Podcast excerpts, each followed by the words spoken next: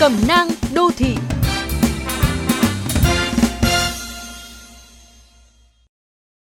Cách đây không lâu, một phụ nữ bế theo con nhỏ vào một quán cà phê.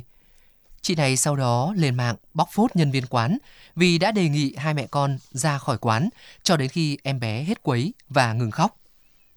Nhưng bài đăng này lại có hiệu ứng ngược khi mà chủ nhân đã bị cộng đồng mạng trách cứ vì quá ích kỷ, làm phiền những khách xung quanh, đồng thời cho rằng chị đã mang con nhỏ đến một không gian không phù hợp.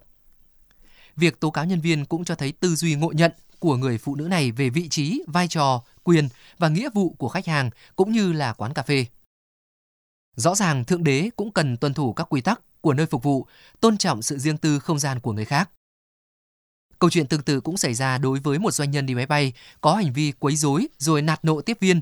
Hay mới đây nhất, một vị quan chức ngành dân số say rượu vẫn lái xe và hành hung cả cảnh sát giao thông.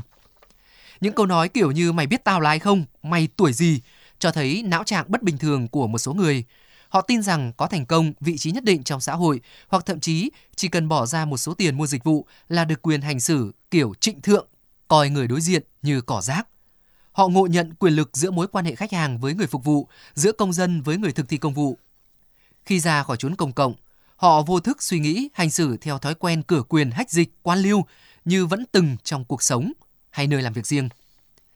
Và như những đứa trẻ, chúng khóc la lối dãy nầy vì không được đáp ứng đủ đồ chơi. Họ cũng sẽ nổi nóng, mất kiểm soát khi người đối diện không đáp ứng đòi hỏi phi lý, ích kỷ, thậm chí là vi phạm pháp luật của mình. Thuật ngữ hiện đại thường gọi trạng thái này là ngáo quyền lực. Chính những người gào lên hỏi biết tao là ai không lại là những người không biết mình là ai, không biết không gian đang hiện diện là ở đâu và không biết cách ứng xử phù hợp với hoàn cảnh đó. Chi nhân, giả trí, tự chi, giả minh. Biết người là khôn, biết mình là sáng suốt. Câu trầm ngôn ấy của người xưa có lẽ cũng là lời gian dạy cho những người hay có tật ngộ nhận.